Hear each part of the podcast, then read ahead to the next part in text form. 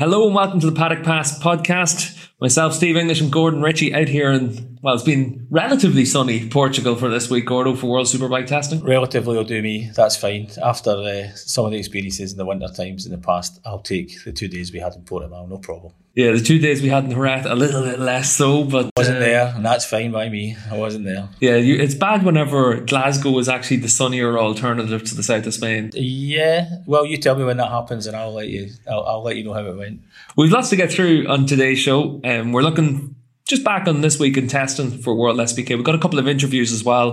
Chaz Davies, Alex Lowes, just to go into this podcast. And then in Australia in a few weeks' time, myself and Gordo will record a podcast after the two days of testing down in Phillip Island. And we'll also put in some more interviews down there. We've got one with Jonathan Rea and we'll have another couple of riders included in that as well. So lots of preseason content for World SBK. And Gordo, this was a really interesting week as well with the preseason testing. We got new bikes, we've got couple of riders that have changed teams, and uh, lots to talk about. Yes, it's been uh, it's been great this year. There's so many. Uh, the pot's been mixed up a lot this year, and that's exactly what we need. Uh, lots of the combinations that have been in this championship have proved that they, they, they can't quite get to Jonathan. If anybody's really intent and get to Jonathan, something has to change. They have to try and change and make an improvement either for them or move into a, a better bike or whatever. And there's there's some new stuff. Everybody seems to be bringing new material even if people have got existing bikes. And that's exactly what we need. Uh, we need to get a bit more interest from people outside. We need to get some new faces and new teams. Uh, and we need to get strong second riders along with the strong first riders uh, to allow greater combined effort so that even one of those guys can take on the challenge of Jonathan uh, and I mean, obviously, the, the top of the shop for that now is the new Honda, which just looks great. Yeah, and uh, you've brought up the new Honda, so we'll bring in one of the questions we have from one of our listeners from earlier in the week, Jacko Ritz, just uh, tweeting in uh, everybody's talking about the new Honda, but nobody's talking about the new R1. What do you think about both of those bikes? Will there be a lot of changes? Will they be fast? Uh, well, let's deal with the Yamaha first because it's a, a, known quantity from, from last year. I think that every single little bit of that Yamaha seems to be a bit better and certainly a little bit more towards racing. Um, all the riders think it's a little bit faster. They think it, it, it drive grips a little bit better. They, they think it's a little, a little, a few little improvements. We'll see whether those will be enough once they get them absolutely nailed on in the best possible package or the best combination of all the new things they have. Uh, new suspension uh, this year, uh, I think will be the big key for them. They seem to be working on rear suspension a lot. Uh, so yes, that's possible that the step up for the Yamaha might be enough to let them be competitive every race, which is their only real problem. They, they need to be competitive everywhere, and they've got Toprak who is just a rider. He's just going to ride whatever he gets and get the maximum results. The Honda looks great. I mean, it looks it looks like an ordinary road bike from distance, and then you go up close, and you can tell all the little details and all the little preparations, and it, it does look a lot meaner than the last bike, but that doesn't necessarily mean anything for racing. But anybody else that has mentioned it, even those that weren't happy about talking about it, uh, basically said it's a missile on the straight, and you need that. You need that now. Uh, and that's the thing that uh, will be the key for other people to, if they want to beat the KRT setup, which has been champions for five years in a row, is that their bike is a bit older. The engine architecture is a bit older. The Honda is a very modern version of a theoretically conventional motorbike. And the first thing about that is the engine performance. It, both riders seem very happy with the engine performance. And even the rivals that I've mentioned that say it's quick. Yeah, when we talked to Scott Redding yesterday, he was saying that, uh, well, for one thing, I don't want to talk about this bike. It's yes. nothing to do with me. But for another thing, when he was behind it, he did say it's a missile on the straight, which is one of the big things that Honda knew they'd need to do, given what we saw with Ducati last year and the step they made with the V4R. But uh, we had a question in as well from Porcupine just about Bautista and what he said about the bike. And uh, obviously enough, last year Honda had three tests, Aragon, Jerez and Portimao. Bautista skipped the Portimao test. He just uh, become a father and he wanted to be at home for that mm-hmm. and uh, skipped that uh, test down in Portimao. But immediately that bike was fast in each of the other circuits. We went to Aragon a week beforehand for a group test for World SBK. By everything I could figure out, the Honda was about a second off the pace there. Down at Jerez, it was a little bit faster. And then Portimao, it seemed that on the race tyres, it was very strong. And that's what we saw this week as well. Leon Haslam round about eight tenths of a second off on the Q tyre, but a lot closer on the race tyres. Yes, and I think also they are still doing basics. They're still working through what is a bike going to be through the season. They're still working out the best combination of things. Everything is brand new for them. Um, none of the data is going to be transferable from the old bike, um, even if that's what they used as the idea of this one. Uh, it's it's uh, it. I don't think they're ready, and I think Bautista knows it. From all the comments that he made yesterday, he seemed a little bit worried that all they're going to run out of his time. However, I've got vague memories of last year of him being the same kind of mood and the same kind of mentality. But when they went to Phillip Island for the test, they, they took all the data from the winter tests, went to Australia, and we've still got a bit of time now, uh, put together all the best stuff, and all of a sudden they just clicked on a front end set up for him. Let him then go and win the first, I think, 11 races in a row. Haslam yesterday said 15 races, but I think it was 11 uh, in, in a row. Just, you know, total domination at the beginning. So anything's possible. And again, what did the Ducati have that compared to everybody else last year was power. So if they can harness that power and get it to behave itself, they'll be fine. I think Bautista's not sure if they're going to be ready yet. That's what I'm reading between the lines of what he said.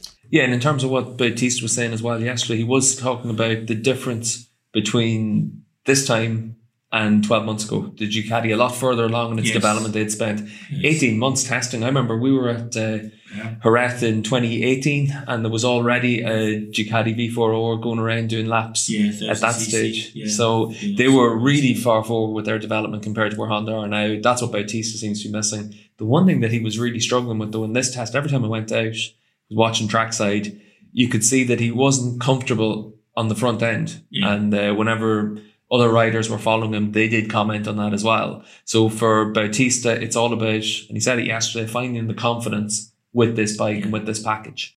And if they do that, I think you'll be fine. Um, last year was an unbelievable start in every possible way.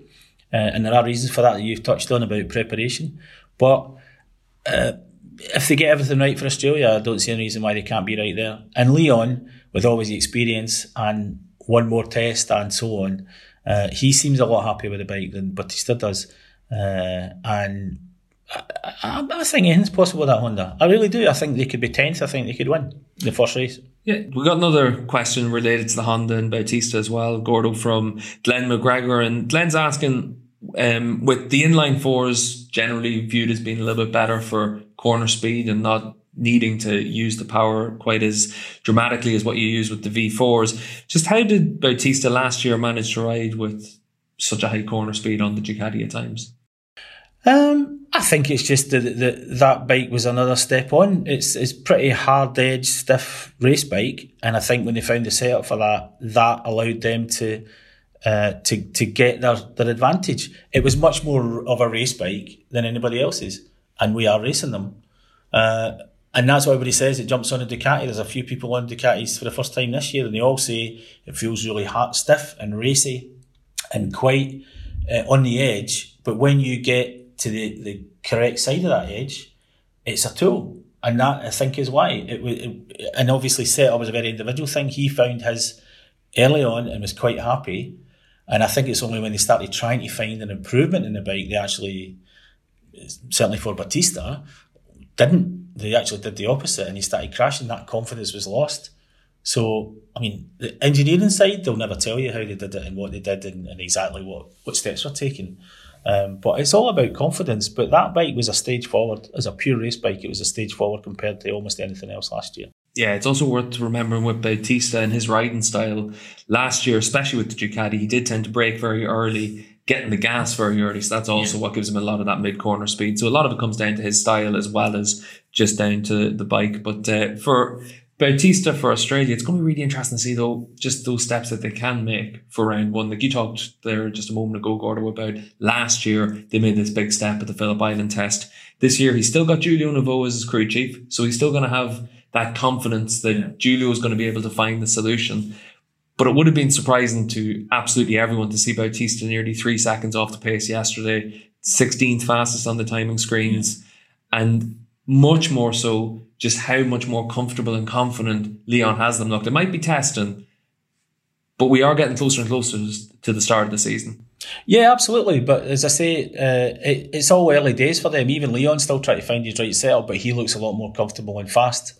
Um, and I think that the, the thing about Phillip Island, and, and it's a weird track, it's so fast, and obviously you need to have a, a, fast enough bike. But at the end of the day, what you really need there is the rider can make a big difference at Phillip Island. The electronics don't have so much to do with it because it's all big, fast flowing corners. But the most important thing is tyres. And if you get to manage the tyres and use the tyres well, that's fine. If Bautista yesterday was not confident that, okay, that's fine, that can be found if the setup comes to him. But it's also a case of they're still working through lots of things. They're trying things out. And that doesn't allow you to build pace over a, a testing weekend or testing days to then put in a fast lap at the end. And maybe he was told, I don't care. But he didn't look happy yesterday uh, with where they are at, the, at present he was in a hurry to get out of the track as well, wasn't he? Yeah, and I don't know why. I don't know. I don't know whether he's a pressing engagement or whatever. But they were very keen to uh, to to keep the interview short uh, that we had with him. Um, and sometimes that's just because the rider's leaving. But I mean, you know, yeah, it, it, yeah, it wasn't. Uh, he didn't seem happy yesterday. I think Haslam compared to him was a was much more relaxed. So in terms of the overall project, maybe there's a lot of the work being done. It just hasn't been done over in Bautista's side yet. It's interesting with Honda as well, though, wasn't it, Gordo? Because before this Portimao test, I had heard that they were going to test out in Qatar before round one. We asked Bautista about that after day one, and he was quick to say, no, no, no, that's only a PR day just to go out ride around Qatar, just a press launch for the new bike. But since then, I've even heard rumours that it's actually, yeah, it's not the World Superbike they're going to be testing, but the whole team's going out, they're going to test with the Japanese Superbike instead. So there is a lot of rumors about like just the sheer level of investment that we're seeing from Honda. When you look into that garage, it looks full factory now, doesn't it? Oh, I mean, absolutely, from top to bottom. Uh, you know, little screens around it, even when they've got the garage door open, they've got little screens around the bike, you name it. Um, testing is is is getting to be limited in, in this championship now. There are limits within the season, etc. There, there, are limits now. Um, so that's why some people have got test teams so they don't have the rider that's going to ride it on, but they have someone else doing it. Uh, and maybe there's something they can try there that doesn't, that still lets them test a bike that isn't the World Superbike. Who knows? It's, uh, you know, there was an unplanned KRT test purely because of the weather in Jerez and they weren't going to do Portimao. But they felt, even with a, a bike that's fully ready and developed, they felt they needed another day and they went to Barcelona. So I think everybody realises the importance of starting well and getting out the blocks in Australia well, because most of the championships that Jonathan's won have been from the front, the exception being last year. Uh, but that's now made it even more important for Kawasaki to want Jonathan to be at the front, for Bautista to be ready. So maybe they will. I, I haven't heard exactly the same thing as you about that. I haven't heard exactly that rumour, but hey, how close can you run? How close can you sail to the wind? So well, this was one of the big things a couple of years ago whenever the testing restrictions in season really did get much more enforced and Suzuka testing was then counted against your World Superbike yeah, days right. as well. Yeah. So there's lots of different there's lots of different ways to get around the rules, but the rules are an awful lot more strict than they had been in the past. And Gordo, you just mentioned there the Kawasaki test out in Montmello. I was going to talk about Ducati first, but we'll just jump straight into Kawasaki because everyone said it this week. This is a, a strong track for Kawasaki. This is a track where Johnny always goes well. He's not here in Portimao, so you don't really know where you stand. Mm-hmm. They were out for a single day out in Montmello instead. And by all accounts, from the few comments that uh, we've seen or heard from Barcelona, that was a good test. A lot of dry conditions for them once the, the day started to wear on and decent running for Kawasaki. Yeah, I think they're glad they did it because I think they needed it. Certainly, Lowes needed more dry track time. That was the first thing he started talking about, uh, and it just shows you how important it, it is for them to, to continue their work and development within the, the few changes they're allowed to do this year because they don't have a new homologation for the first time in several years. They haven't got any real new parts of the bike, only those that are allowed under the, the terms of the regulations. So they're obviously trying to find every combination of them to get them in a better position. The one of the reasons that team's so successful is they never really stop trying to develop things, even when they've got a bike that's winning race after race after race. It's the same for any race team that's that's dominated. Um, and obviously, it's a new track. It's round the corner from the workshops. It, there was lots of reasons to to want to have that test, but it was a bit last minute, and it was only done to try and get more track time. One to learn the new track, two to really confirm the stuff that they, they couldn't do because of weather in previous tests, and because I've got a new rider on board who, who's never ridden the Kawasaki before. What do you make of those on the Kawasaki from what you've seen in the November test, especially, and just from talking to him as well? He seems really relaxed about this. As I said, we'll have an interview with him. I recorded it here in Portimao, so we'll have, or sorry, in Jerez this week, so we'll have that for the pre-season podcast.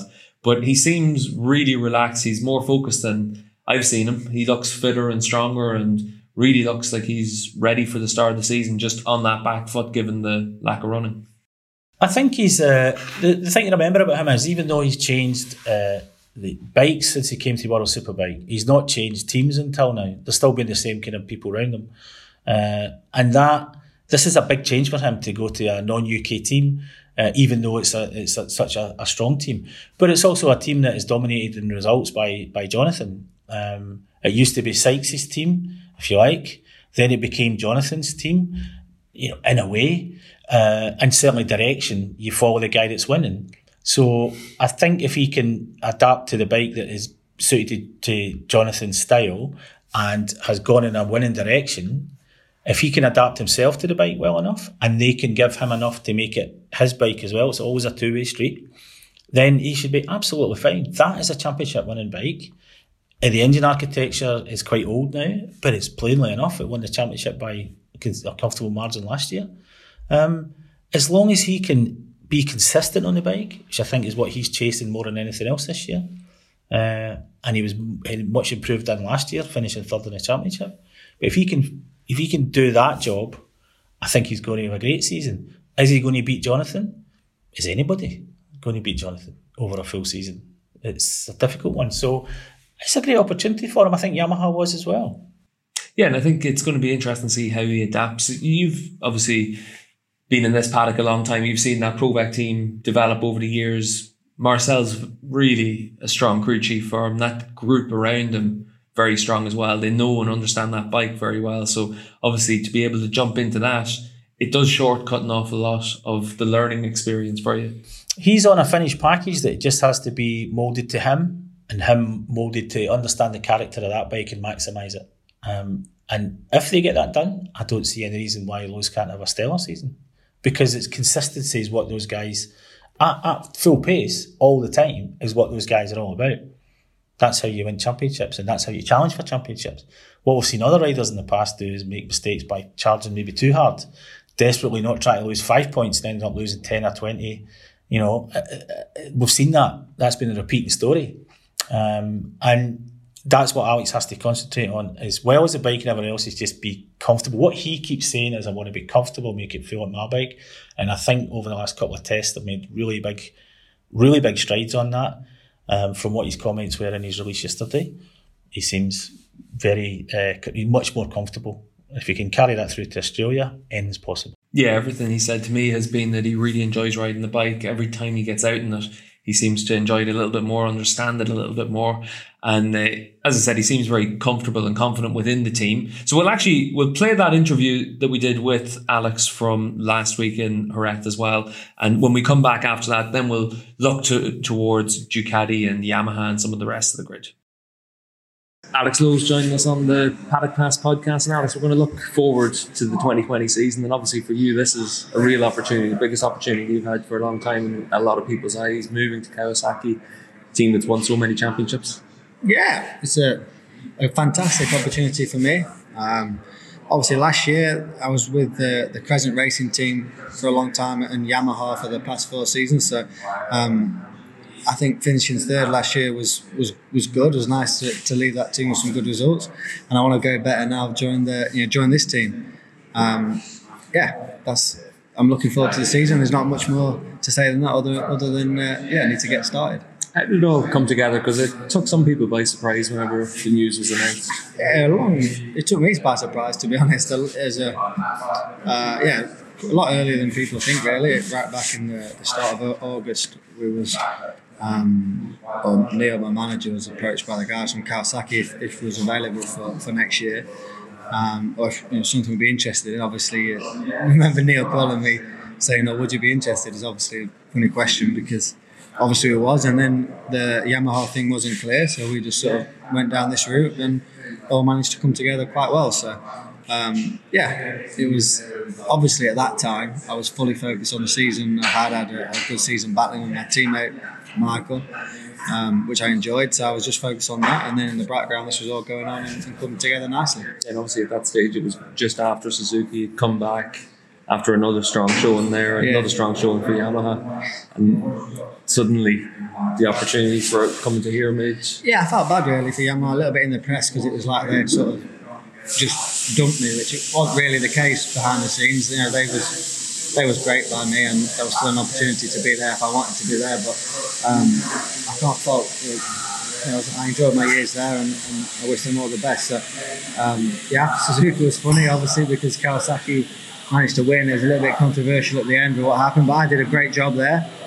And uh, yeah, and it's uh, it's always always interesting. Obviously, I've been with the same team my whole World Superbike career, so changing teams, and, and if you could if you could choose any team to ride for on paper, obviously it would be this team. If you could choose anyone to have as your teammate, it would obviously be the guy that's just won five world titles, so, so you can gauge yourself. So I'm in a really fortunate position, and, and I feel lucky and, and, motivated to get to get going.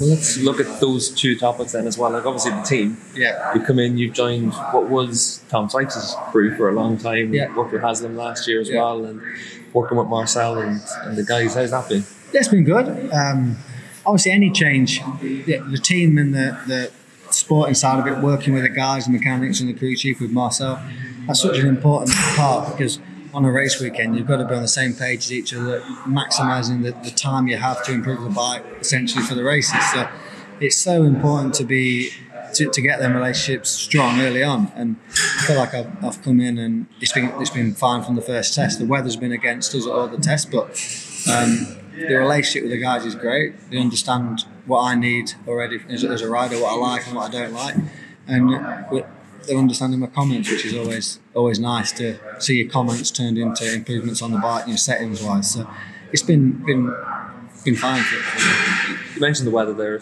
Obviously, the Aragon test here in Jerez then in November, and then we're here recording this now in Jerez again in yeah. January, and the rain's been pretty much constant all the way through this week. Same in Aragon. Yeah. And uh, when that happens and look forward to the start of the season. Did the team try and make you ride the bike the way they think the Kawasaki should be ridden, or do you manage to bring some of what, what you know from other bikes to the table? It's a little bit of 50 50. Obviously, the time on the bike's not been great in terms of track time.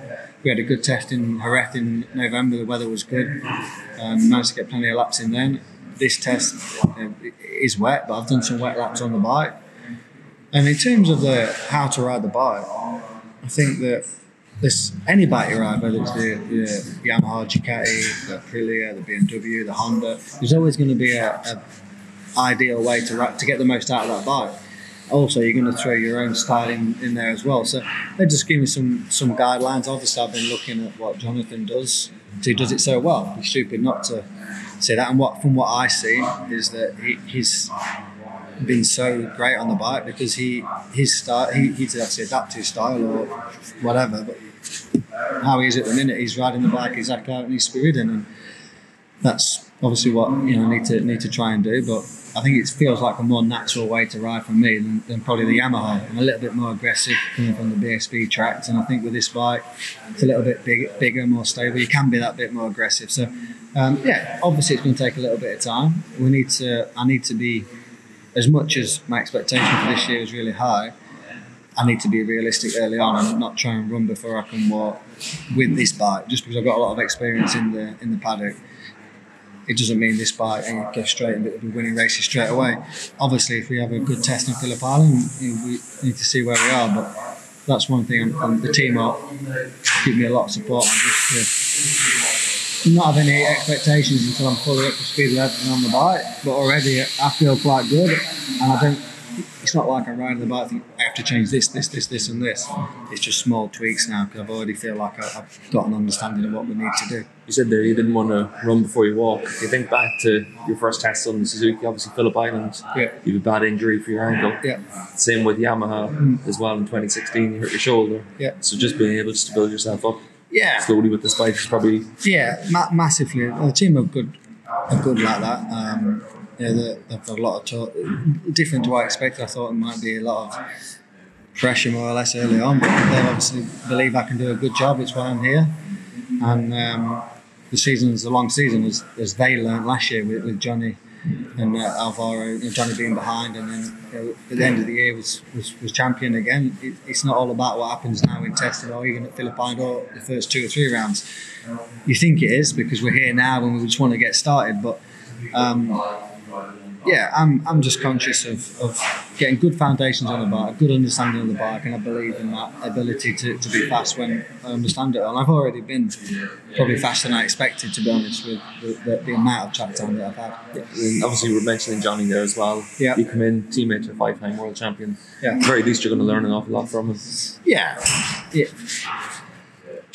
yeah. He, there's, you don't really have to say that much about Johnny. Is is you just have to look at the results and and he's won five world titles on the bike. He doesn't ride itself. There's always been a teammate and other people on the bike, and probably not always had the you know, the best bike on that day. But what he's done, in my opinion, is he, he does so he does what he needs to do, and if he has to finish second or third, he manages to do that so well. And then when he's in form and full of confidence, he's been unbeatable the last few years. And then at the end of the year, he's always actually ended up with pretty. He's won the won all the titles quite easily. They've never gone down to the last round, I don't think. So, uh, one year in Qatar. one year in Qatar, so he's he's dominated really. Um, but from me being next to him is, is great really. I, I get on I get on with him. Um, obviously on the track, my target in my life is to, to try and be world superbike champion. So for now, I just need to stay quiet, take each day as it is, focus on myself, try and build up my, my understanding, build up my speed, and, and I think sooner or later we'll be we'll be mixing it up and, and yeah, hopefully getting involved. When you look at this season as a whole as well, we've obviously got Honda back with a lot more emphasis. BMW in their second year. Kawasaki, Kawasaki obviously puts in all their racing investment really into World Superbikes. Yamaha have Ten Kate here again this year, some more Yamahas on the grid. The championship looks like it's getting a lot stronger again. Yeah, honestly, it's definitely the strongest it's been for a long time. I believe. Obviously, I've been in it for a lot of years now, and on, on paper, anyway, it looks like it's one of the. It's going to be one of the strongest years, which is what we want. Obviously, we want the closest racing possible, um, and that's it. There's, you know, the, the hopefully the racing will speak for itself, and we'll have some good battles, different winners, and it'll be an interesting season. Obviously, for you, you've won a World Superbike race, but the goal has to be just to keep adding to that talent. Yeah. You don't want to be the guy that's just won one World Superbike race, that's for sure. But last last year, certainly there was slim pickings for anyone other than uh, Alvaro and Johnny.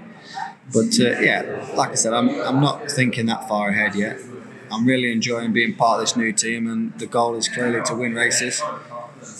Let's see. Um, let's take it take it each test and race, and hopefully, um, well, I believe it will be. We'll be adding a few more to that this year. It's been a little bit of a different winter for you as well. You've spent a lot of time in Barcelona over the last few weeks before the Surratt test, and you've obviously with the change of team, you've had to do an awful lot of different things. You've had different physical tests, Yeah. different uh, mental tests as well. that You've Yeah. had to do. So if you want to just talk us through some of what that's been.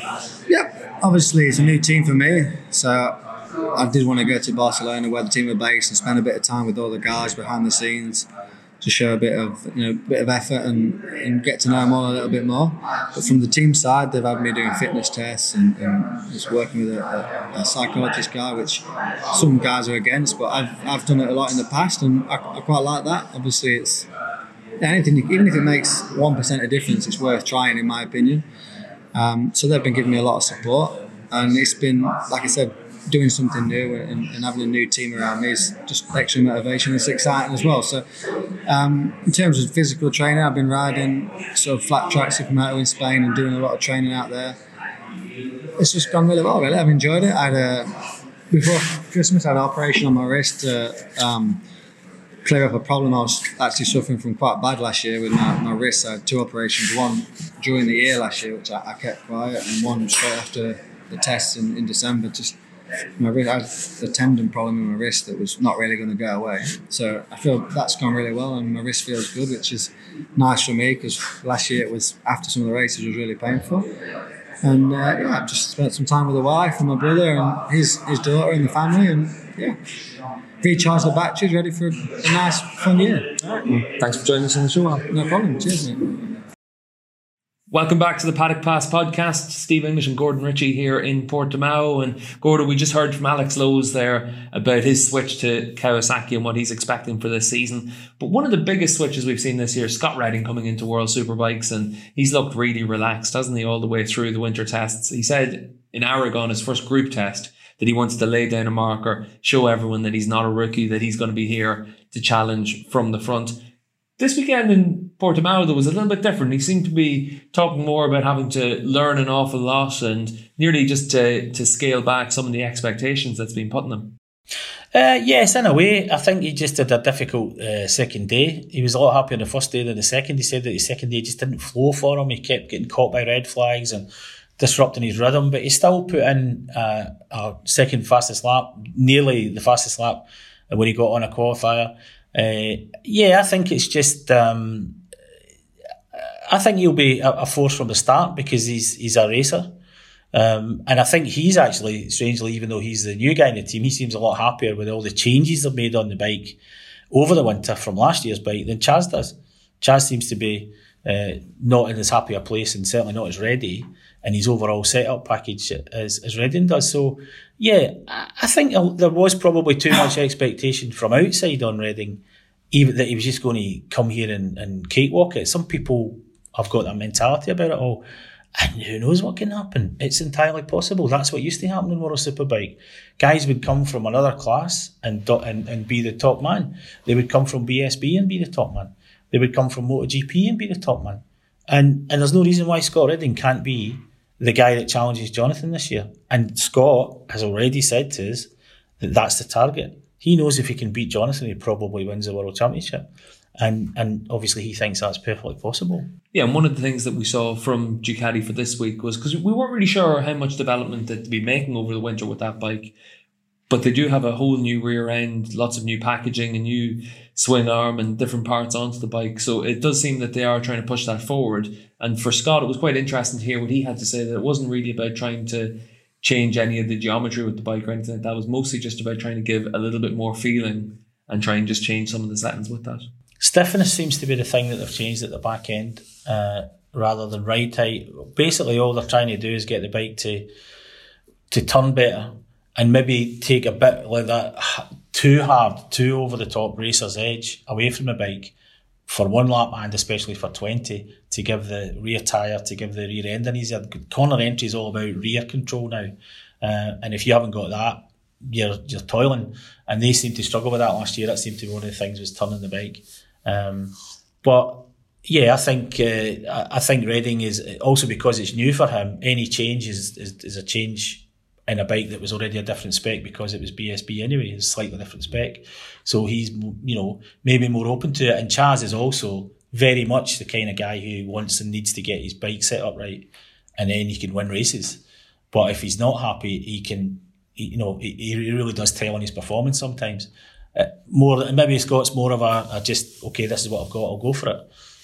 Yeah, we'll come back to Chaz in a wee while at the end of the show because we've got that interview with Chaz as well. So we'll talk about him a little bit later on. But Gordon, we've got a question from Neil Brown as well. Um, he was tweeting just uh, where where do the balancing rules stand now going into the new season, such as like for the RPM penalties? Do Ducati start where they ended last season? And uh, will there be any changes for anyone else? Will Kawasaki get docked for having won the championship? And from everything that we've seen, there'll be no changes to that. It will be just what we ended last season with Neil. So really for Ducati, they lose their 250 revs. Kawasaki stay where they were at the end of last season. Gordon, we got a, just one quick question as well from Paul Van Vliet. And uh, Paul's asking us about Michael van der Mark and the Yamaha. Where do you see van der Mark for next season? How do you rate his season?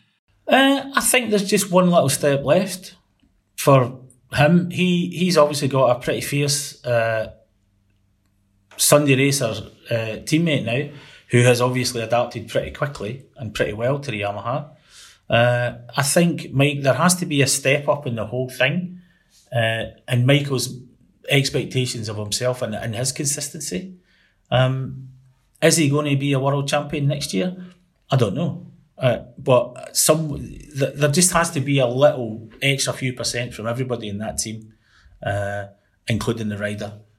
Mikey's always an interesting one as well, isn't he? Because on his good days, he's unbelievable. He'll yeah. go out and he'll win in Jerez or almost win in Magny-Cours like yes. last year when he's leading from the front. He'll beat Johnny in a straight up fight at uh, Donington and take the fight to him at Suzuka. But it's always the bad days for Mikey. It's where he'll end up finishing eighth when maybe finishing fifth or sixth would have been a, a, good result on that day. And it's on those bad days that Mikey really needs to just make that small improvement. Only a couple of percent, as you say, Gordo, but just that is what's going to make the difference because this year in World Superbikes, it is going to be a lot more competitive. There's a lot more good bikes, a lot more riders that are going to feel that they've got a real chance of challenging. Yes, they need to find that 1% more than the other guys got in their bike and themselves and their approach. Podiums are what you're paid for as a factory rider. Wins are really what you're paid for as a factory rider. But the, the best result possible and certainly getting yourself on the podium all the time. Whoever continues to score podium after podium will be a challenger. That's the lesson of last year. Look at Jonathan after uh, uh, after Bautista ran away with it at the beginning. You have to stay in contention, and those bad days are what take people out of championship contention. And there's going to be a lot more people to beat this year. How and where he finds that he's obviously got some changes in the, the, the his backup this year, and maybe that's going to help him. That you know, the, and a new bike that might be enough. All those little things that stopped him being consistent every weekend might be gone now because the Yamaha is just a better bike. We're going to have to wait and see because I, I don't know the answer to that. I can't sit here and say, oh, well, because of this or that indicator or anything I've seen or heard. But his package should be better and he's got another year of experience you mentioned it there, Gordo, as well, just that it's going to take time. This is obviously a time of year whenever we try and just see everything you can from the times, from what you see out in track. And a lot of the time, it is irrelevant. Scott Redding actually talked a lot about it yesterday to us when he was saying, you don't know what tires people are on, you don't know what fuel they're yeah. on, you don't know what program they're on. So really, you're trying to divine the tea leaves without a full picture out there. Phillip Island comes, it's a unique track. Then you go to Qatar, another unique event as well. So those first two rounds may not even give us a full picture of what to expect as well.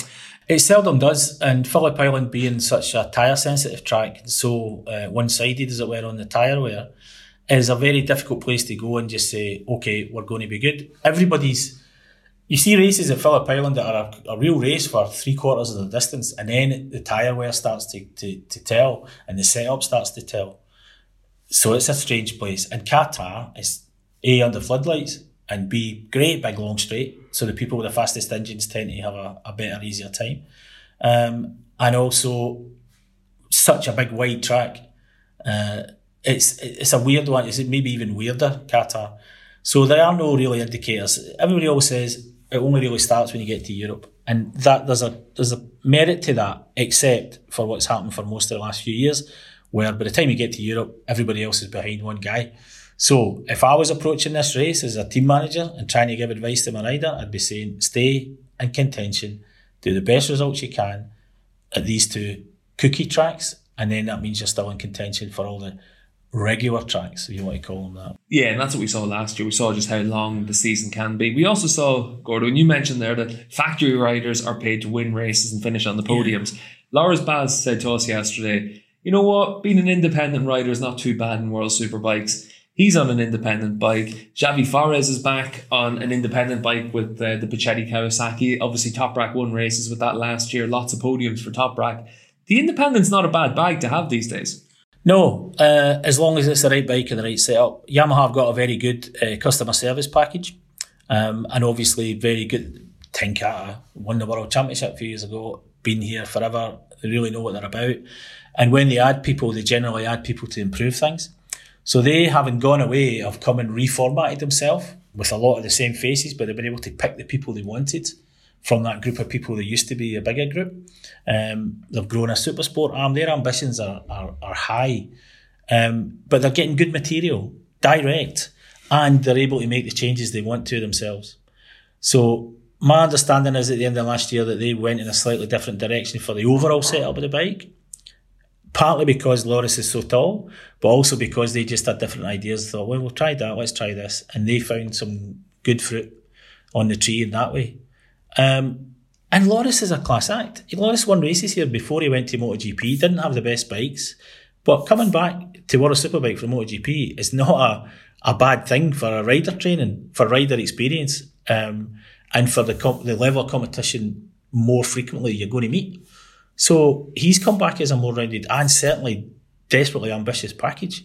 So he's even talking about using his qualifiers better now. Whereas last year, as soon as he put a qualifier on, he said he, he was joking yesterday that he crashed almost every time he got on a qualifier uh, because the well for whatever reason. But now they've actually made ground in that as well.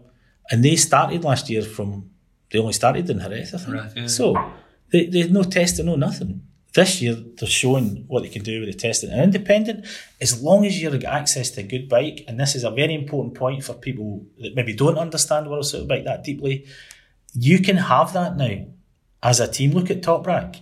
You can have what Johnny's got. And you can have most of those parts for nothing. You get the same basic electronics as, as they do, the same setup for the track, more or less.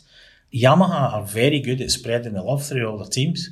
They've got the GRT and a Ten Kate team now, and a, a, bike that's proven to be a winner and a podium bike. And that's what Baz has got, and the freedom not to follow the company line. Yeah, and it's interesting you bring up GRT there as well, Gordon. We've got a question in from Peter Johnson, the big Moto America fan, and uh, he's taking a keen interest in GRT just because Garrett Gerloff's on that bike through this season. But uh, his question comes in, and it's why are the GRT team not racing the 2020 or one? He doesn't understand this, and uh, basically just looking at that. What what uh, Dosoli has said, it's been down to financial reasons for the team, but uh, Peter writing in just talks that every national Yamaha Superbike team are getting the 2020 bike, but GRT can't. What's up with that? Uh, the budgetary side is is always going to be their thing. you know, they're a, if it's to do with budget, that's fine. But I don't see the huge difference between re-equipping with 20. But the, the bikes are going to be totally refreshed this year, so why not do it at 2020? Uh, or even three races in, just make the change based on what the experiences of bought of the factory guys. I don't really understand that, and I have been told it's going to be all year. Um, know, but also from Yamaha's point of view, from the team that's one matter. But from Yamaha's point of view, they say, well, this is a rider training development of riders team, which is why they've made the choices, the, the changes they made. And if you remember back, why people said, how come Melandri's in GRT when it's supposed to be a junior team, a development team? You know, the most experienced guy there is. Um, so they're following through on their own philosophy there. But I, I kind of don't really get why they're not going to go 2020. If it's budgetary, it seems like that that's the last 5% of budget which is maybe the most important 5%. If that bike's better, why, why not spend the money to get that the, the 2020 bikes? I, I don't really get that one myself, to be honest. Yeah, I'm, I'm in the same boat as well. I don't really understand it. And talking to Gerloff as well this week, he actually rode really well yeah. at both tests. No, he was good. Looks like he's, he's going to hit the ground running. More confident. I spoke to him yesterday and he said that it's frustrating for him because every improvement he makes, and he, he has been making them, especially this test, everybody else does well, that's the you know that's a jumping level of racing and more people and more competitive bikes, etc., etc. But if I was him, I'd be a lot happier now than I would have been when I had those first tests on it, when it must have looked very daunting and he did seem a little bit rabbits in the headlights thing. But his work ethic's good, his his his attitude's very good, uh, and he's getting faster. He's learning. He's got an experienced bunch of people behind him. There's absolutely no reason why he can't maximise the package that he's got underneath him here. And yeah, I'm so far so good. Yeah, I've been I've been impressed by him, and uh, speaking to him, he said all the right things as well. Like he did say that you know it's not ideal to be on the 2019 bike, but the limiting factor right now isn't going to be the bike. It's about trying to get yourself up to speed. His teammate Federico Caricasulo and Carica looks a little bit lost right now in these tests. He doesn't look like he's he looks like he's trying to ride far too aggressively for this bike. And maybe by the time we get to Phillip Island, that'll all calm down he'll be able to get a bit more out of himself and that bike. But for Gerloff, it really is a case of trying to use these early rounds, get yourself up to speed, and then see what happens. Maybe down the line there will be the option of upgrading to that 2020 bike. But as you said, Gordo, right now as it stands, looks like that's not going to be a possibility for them. Um, the only thing I can think of now is that ultimately they've got all that material from last year for all those bikes that's still perfectly good and still capable of getting bikes on the podium. And maybe that's what they're talking about in terms of budget. It may be a combined thing that they've got all this very good factory material that GRT will now get the benefit of. That might be what they're thinking from their side, and it's already there, it's available. Um, but I think the Yamaha philosophy is that well, it's a training team, it's a junior team, it's a, it's a development team for the future.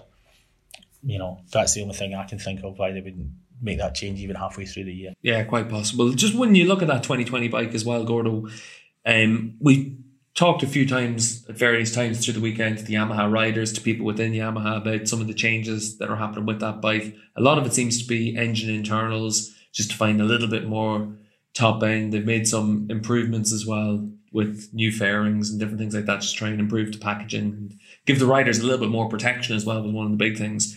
But um, do you think is there actually going to be that significant a jump for the 2020 bike? Is it a full up, upgraded bike, or do you think is it just an updated bike? I think it's very much updated, but it's also upgraded. It's just not a jump. It's not a revolutionary uh, jump. It's a it's an incremental jump, which is what you need in racing. Um, but I think uh, from what I've spoken to all the Yamaha people about it, whether it's the riders or the, the tech guys, it's all designed little bits, lots of little bits to move you forward. That is the obviously that redesign had a lot to do with racing and keeping the performance figures up. And so yes, it, it's, it's not a jump for me. It's a movement forward, uh, and maybe that's going to be enough. But it also may not be, given that you've got this radical new Honda. You've already got the, the high watermark of pure performance when you get it tamed in that Ducati. Um, and you've got the mega consistency of the most equivalent bike to them, which is the Kawasaki. So you've got to break through those walls. Is that is it going to be enough to do that? Well, we kind of touched on it earlier, and I, I, I still don't know. It's going to be completely up to the, the, the guys that've got on it and the guys behind it. It's a little change. It, it's a it's a little change, but in lots and lots of areas, and maybe that's the difference. Maybe that bike's going to be mint after twenty laps every racetrack. If they can do that, they're always going to be able to compete. We've still got our interview with Chaz Davies to come up at the end of this show. But before that, let's talk about BMW as well. This is a big year for BMW, second year of this program. You spoke to Shaun Muir after the first day, and he said the target is to finish fourth in the championship with Tom Sykes. Is that a realistic goal? Uh, yes, if they can get the bike to suit Tom's very individualistic style at every track. If they can do that, there's no reason why. Tom's a world champion. Uh, Troy Corser, to me, is the biggest uh, correlation between riders over the, the, between the decades is Tom Sykes and Troy Corser. Troy Corser was a two-time world champion, one at the beginning of his career and one towards the end. Uh, Tom has obviously got all the capabilities he had in the past, uh, but he has got a very particular riding style. Troy Corser had a particular riding style, and Tom's the same in his own way, not Troy's style, but uh, uh his own style that nobody else seems to have. If they can tailor the bike to do that and get him the bike the way he wants it, he's fine. He also liked all the stuff that he changed to when he came to BMW last year. He made instant happier than he was on the, the material he had before, partly because of the development direction and a million other things we could touch on. But that bike's better. He didn't, he said to me yesterday, he didn't complain about the lack of power, um, which was his big problem last year. So again, he's he's got. I think that BMW should be more improved even though it's the same model, than, for example, maybe the Yamaha looks like it's going to. From here, at this point in the year, and seeing the test results, I think the BMW, they spent all their time still making them, they're making bigger changes and they've taken longer to get there than even the new Yamaha, f- from my point of view. But it's because they had so much work left over from last year, partly because of testing things, partly because of budgets, partly because of development opportunities and verifying that things are going to be okay that really complicated shift cam thing they've got there takes a lot of machining and only a few companies are, are good enough to do it to the standard that they need to make it reliable and a performance improvement. It took a lot to get that BMW to where it, it ended up last year. and they're still working through quite basic things. I mean, Eugene was talking about being a test rider in, in Jerez for, for, for parts. Uh, Tom, again, this weekend didn't go for a time. He was relatively okay with the times, but he didn't go for one. He, he wasn't aiming for that. And usually he's the kind of guy that does want to leave with a really good time. Um, and all they did was work on various things. Do this, do this, do this, do this. And now, and, and this seems to be in Australia is where they're going to put it all together. I don't think they did that here. Yeah, definitely. From everything that the team have said, it was moving from one direction to the other, to the next, to the one after that. And they were just trying to put everything together, data collection as much as anything else. But we're not going to talk too much about Eugene Laverty because I'm going to sit down with him in Australia for the pre-season show as well. But uh, as you said there, Laverty just spent the Jerez test as a test rider. This week was about then using Portimao to try and really understand the electronics. Looks like he made a step forward with that as well. Yes, that's the big thing was the, the, the engine management side for him via the electronics. You can kind of, once you've got the, the engine set and the power you can make, then it's all about where you put it. And that's all, can all be done, mostly done through electronics now, mapping and so on. And he, he, he said the initial throttle, the, the, the severity of the engine was too much. Uh, and what they did, that's what they was doing in the Jerez was basically sorting all that out. So there was linear and easy uh, and controllable to use the power. If your bike's not responding right or too sharp off the throttle, you have to close the throttle. You, you want to build up to peak power. Uh, that's his way. Um, and they, they, made, they, they made good strides as well. I think, like a lot of people, they might not be quite ready for Phillip Island. Depends how their two days of testing go, depends on the weather, depends on the red flags. All those things and variable. Depends on the seagulls and the the crazy grey geese things that you get at Phillip Island. How many times have we been there and people have went out to do something, eh, verify this, and, and you stop for 20 minutes. While they chase a load of geese off the track it's going to be an interesting start to the year because I don't think many people are going to be a million percent ready. Yeah, the Cape Barren geese are actually a very interesting bird. They do they, they, they, do their hunting by scent of smell as well. Oh no, no, oh no! They're they're they're a cracking cracking uh, cracking goose. How big are they? Have I got to worry about these guys? They're fucking massive, so they are.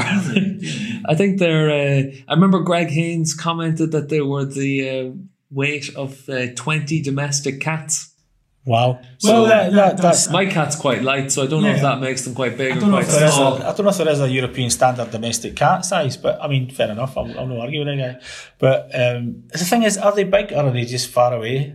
Are they small? Are they just far away or big and very near? That's what I want. They're far away from the media centre. That's all that matters to us, Gordo. Uh, yeah, as long as. But it's. A, you know, I mean, I mean, we're having a laugh here, but ultimately, you never you're not guaranteed two full days in Phillip Island, and not just because of the weather, yeah. because of all these other weird things. So it's you know I think we're going to start the season with a few people still not ready, and that's going to make it more unpredictable, which is all the better. Yeah, that's the thing because we will laugh and joke about the geese, but they do actually sit on the racetrack with no fear whatsoever.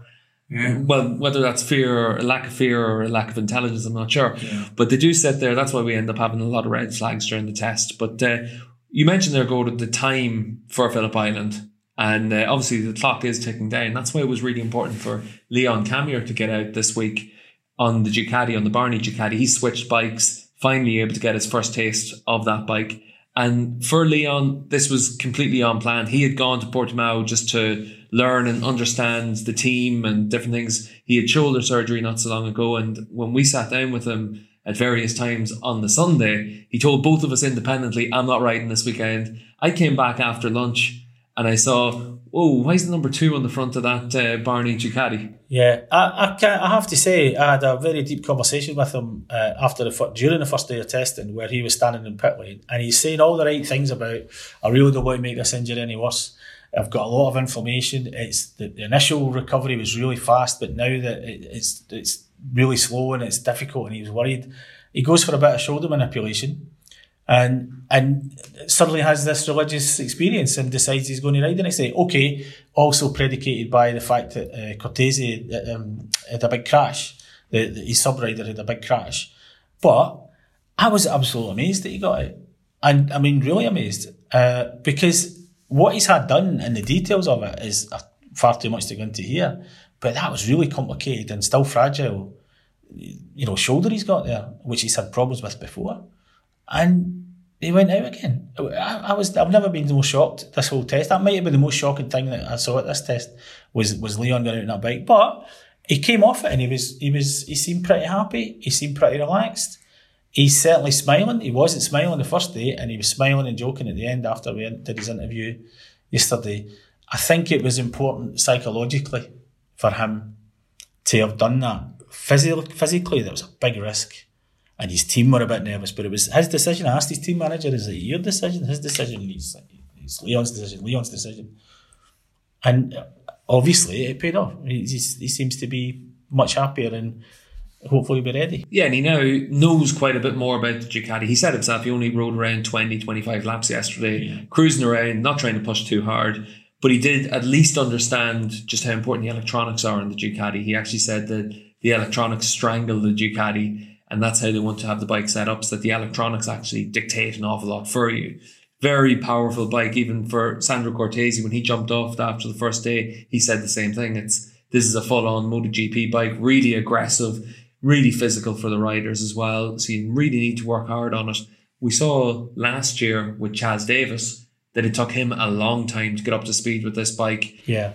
And for Chaz, for Camier, for Cortese, riders that have come through using electronics but not relying on electronics. It's quite different to then transition to this kind of bike. And for Chaz and for Camier especially, it is something that's going to take a long time. Camier said yesterday he wanted to try and learn the bike without electronics and then add the electronics to it, but Ducati just won't allow that. So for Camier, are we going to see a similar sort of learning experience to what Chaz went through last year? That's the one difficulty. The what he did glean from it is exactly what you said. Uh, I think any rider in any team will run the bike with as little electronics as possible when they get a new bike or a new rider to get the the mechanical grip thing, all those traditional things that a bike needs to have, or else you, you can't mask those with electronics.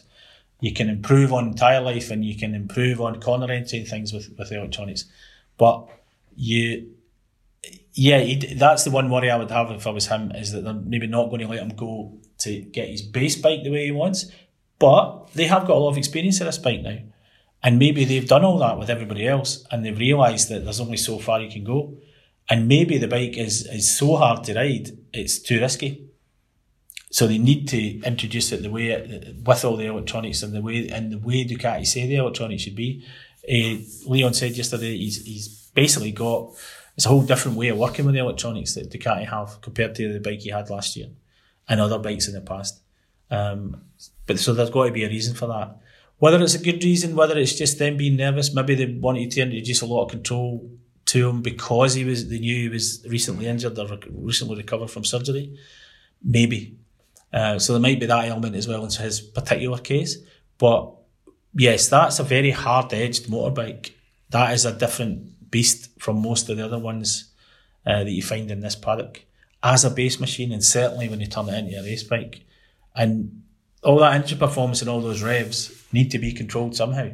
And the electronics is the only way to do it if you, if you want to be fast and you want to win anyway. Yeah, a bit of a monster show here for one of our pre-season shows. As I said, we've got the interview with Chaz Davies just coming up at the end of the show. But uh, for Gordo, you talked to Chaz yesterday, and uh, how did he feel the test had gone? Uh, yeah, it's still difficult for him. He's making big uh, component choice changes at the minute. He's he's still working on which forks he's going to use last year's or this year's.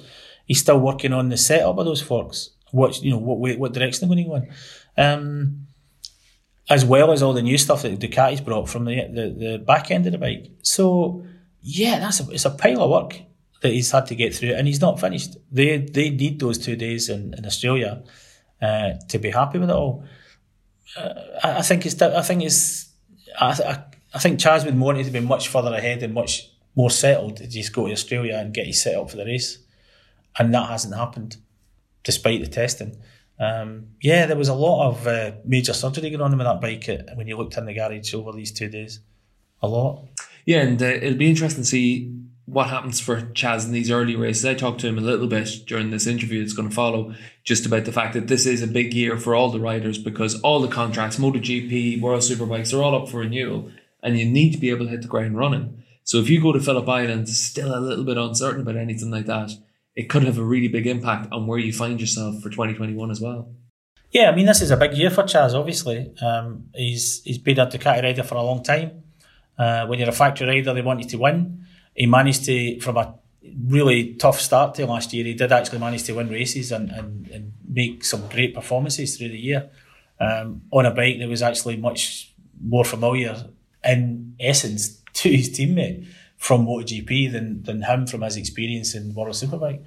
So it's it's a very difficult year for Chaz. He has to kind of prove something again, which shouldn't be the case for a guy with his experience and his ability to win races. He's won loads of races. He's a real competitor and a real challenger. But uh, he did say that if everything goes okay in the Australian test, he'll be ready for the, the, the, season. And we do know from Chaz that even if he's got problems here and there, once he gets a setup he can use, he's a Sunday morning man as much as anybody. So he can make a difference in the races. He's a really good racer, Chaz, as well, but he's very sensitive for his setup and getting it right. And he's that's correct. The better you get your setup, the better your results are going to be. Um, but Chaz manages to be both those things. He's quite sensitive in setup but he really want when you put him in front of a, a bunch of competitors, he's he, he'll always give it his hundred percent and get the best result he can.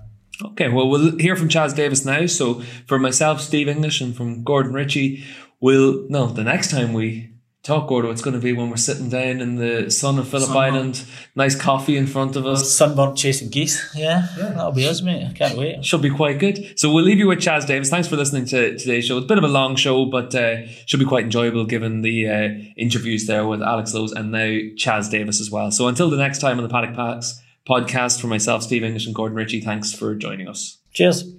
So Chaz Davies joining us on the Paddock Pass podcast, and Chaz, we're looking forward to the 2020 season, and uh, for everyone, a new season is always a fresh start. But given how the start of last year went, how important is it for you to be able to look at this year and think about the good points from the second half of last year and just build on that? Yeah, I think it's really important. You know, if we'd have finished last year as we as we started, then I think that would have been a that would have been a bit of a head scratcher because we were obviously very far off at the start of the season, and at the end of the season we were consistent podiums. So, um, sort of back to what I've known for the last know, five, six years, something like that. Um, so yeah, that was uh, that was important to set ourselves up for winter to know that the base is there and we've always got that to go back to. Um, and I think that gives a lot of confidence in itself because it's like we know those settings, we know that bike, we know exactly that. Now let's try and improve upon that. Let's try and put my feedback into the development and, and make another step forward because there are still steps to take, even with the bike that we've got with zero development. I, I still feel like there's there's improvements to be made with some some clever work. Um, but yeah, so now we've got that, and that gives me confidence. At, at this time last year, I couldn't I couldn't tell you that um, I had a base because I didn't I didn't know the bike. I, I wasn't you know, 100% healthy, but I didn't know the bike at all. I didn't really know how to get the best out of it. At that point, we were very far outside the window in terms of setup, um, allowing me to sort of exploit my strengths as, as a rider. So I think know, 12 months later, I've won a race on it. I've had multiple podiums. I know the setup. I, I know what's gone right for me when the results have been good. I know what's gone wrong for me when they weren't so good. So with that that year of experience, I think is uh, is gold. A year ago, you joined us on the podcast at Imola, I think it was, and you said that usually when you jump onto a new bike, it takes you a lot longer than some other riders to get yourself up to speed. to try and learn and understand everything you need, and then you're able to push. That really did seem to be the case last year, especially. Yeah, yeah. I think I I compute stuff a little bit slowly sometimes. Um, you know, it's going in; it just takes me time to, to understand, and also the feedback side. I, I, I think it wasn't only on my side. There was a technical element to it last year where we needed to we needed to find the right way for me.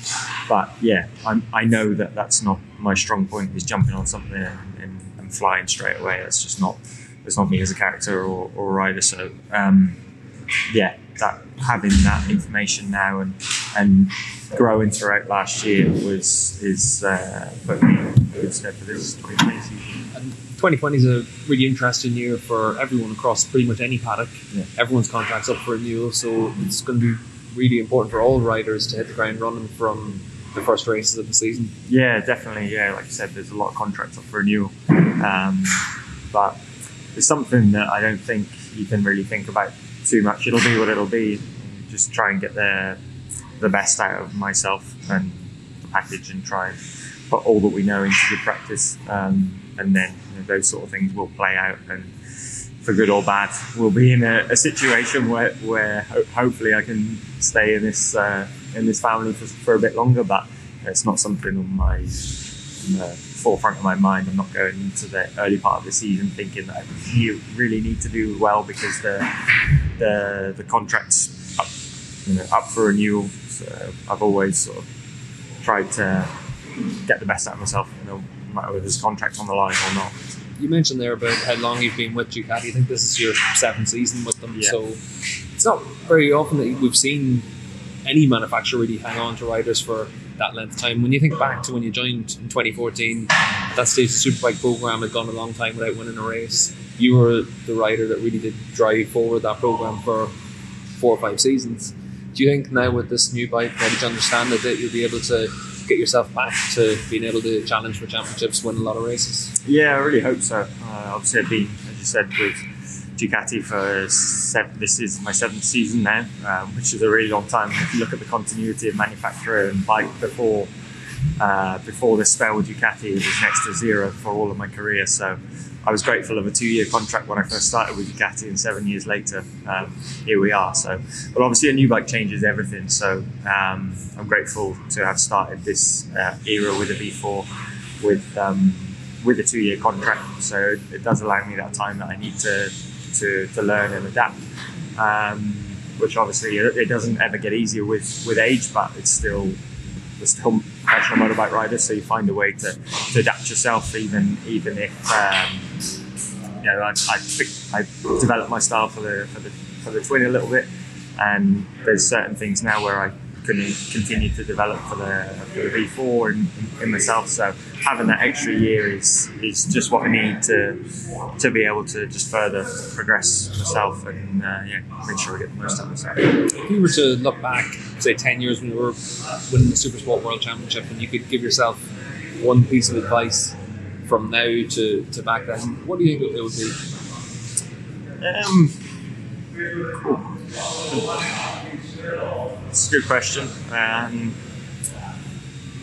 it's, tou- it's tough to answer because yes, there's, there's a lot of things I think that you learn as time goes on, but in the moment it's quite difficult to sometimes see the wood through the trees, sort of thing. Um, so yeah, no, it's. I, I think probably. I think which has happened and which has done me over the world of good is that is the continuity factor. So bounced from manufacturer to manufacturer or team to the, even if they're in the same team, we changed bike and things like that. And obviously going up through the super sport ranks, that's always going to happen. But then getting into superbike, it was two different or three different bikes in the first three years um, before then I got on there for the second year of Ducati contract. And I think that that is something that maybe a little bit of um, stability early on would have, would be uh, would have maybe put me in a better position, maybe a little bit earlier. Um, but you know, it's all about what opportunities are available at the time. It's not you, know, you go for the opportunity, not the it, wherever the best opportunity lies, you just go for it. So it's yeah, it's difficult to, to sort of look back now and say I wouldn't really change anything to be honest with you. Um, no no regrets, but I think the continuity. Another one, just looking back, obviously when you were racing in America, it was yourself and Michael Laverty sharing hotels and moving around the country at that stage, working together. And when you look at yourself Michael now, when you look at the training you do with John McPhee, Bradley Ray, a lot of other riders that you all work together with out in Spain, what's the big benefit that you get from just having those shared experiences with other riders? Yeah, it's, uh, it's a good question. It's pretty pretty apt at the end of winter you know, when you spend a lot of time together with other, riders. So Michael now is obviously in a different stage of his career, but there were years in the last not so recent, um, I mean, not so long ago where we'd spend the winters together, and, um, and like I said with John. Bradley Ray, Bradley Smith, Leon Camier. Um, we've always sort of done the winters as groups, A, because it's more fun, um, and I think you push to get the best out of yourself because there's other other um, riders who are, who are there pushing you, and um, I think that that's quite a big aspect of improving. And I, I looked at myself quite hard back a few years ago and, and tried to understand how I need to improve. Like what was the next step for me to try and improve, and it was um, making some of the changes that I did. So surrounding myself with a better environment to, to ride a bit more to to uh, advance my skills and um, but also riding with other guys and trying to a learn off them, but b have the competitive environment. Um, you know, where, where I think that's never never a bad thing. But also at the same time, I'm always very wary each winter because it is we're all competitive males with you know pretty handy skills on, on motorbikes. So when we get to, to any type of track, you're all everybody wants to be faster than one another, and it can come at the expense of you know, a hospital trip. And you've got to have that in the back of your mind all the time. So there's there's a, there's a line to draw, um, and yeah. So I think you just got to strike that balance of getting the training done in the best possible way, but also making sure we make it to Phillip Island. I'll tell you what, given everyone's competitive then, and you don't want to say who's fastest in any type of bike, who's faster in a go kart? I take that one, and down. I'll tell you what, I've had a few few disputing answers about that actually. So, but when I if we, I've never actually drove against McPhee on a go kart, but I mean he's clearly got a massive weight advantage. So we'll stick some lead on him. He's got no chance. He'll have no chance. But actually, MLab drives really well. Michael's good. He's a good kart. well, he lives on a go kart track now. Exactly. He spends, spends more time on the kart track than what I do these days. But no, he's uh, he's a very good, tidy driver. Um, yeah, Well, thanks for joining us on the show, Chaz, and best luck for this season. you're welcome. Thank you.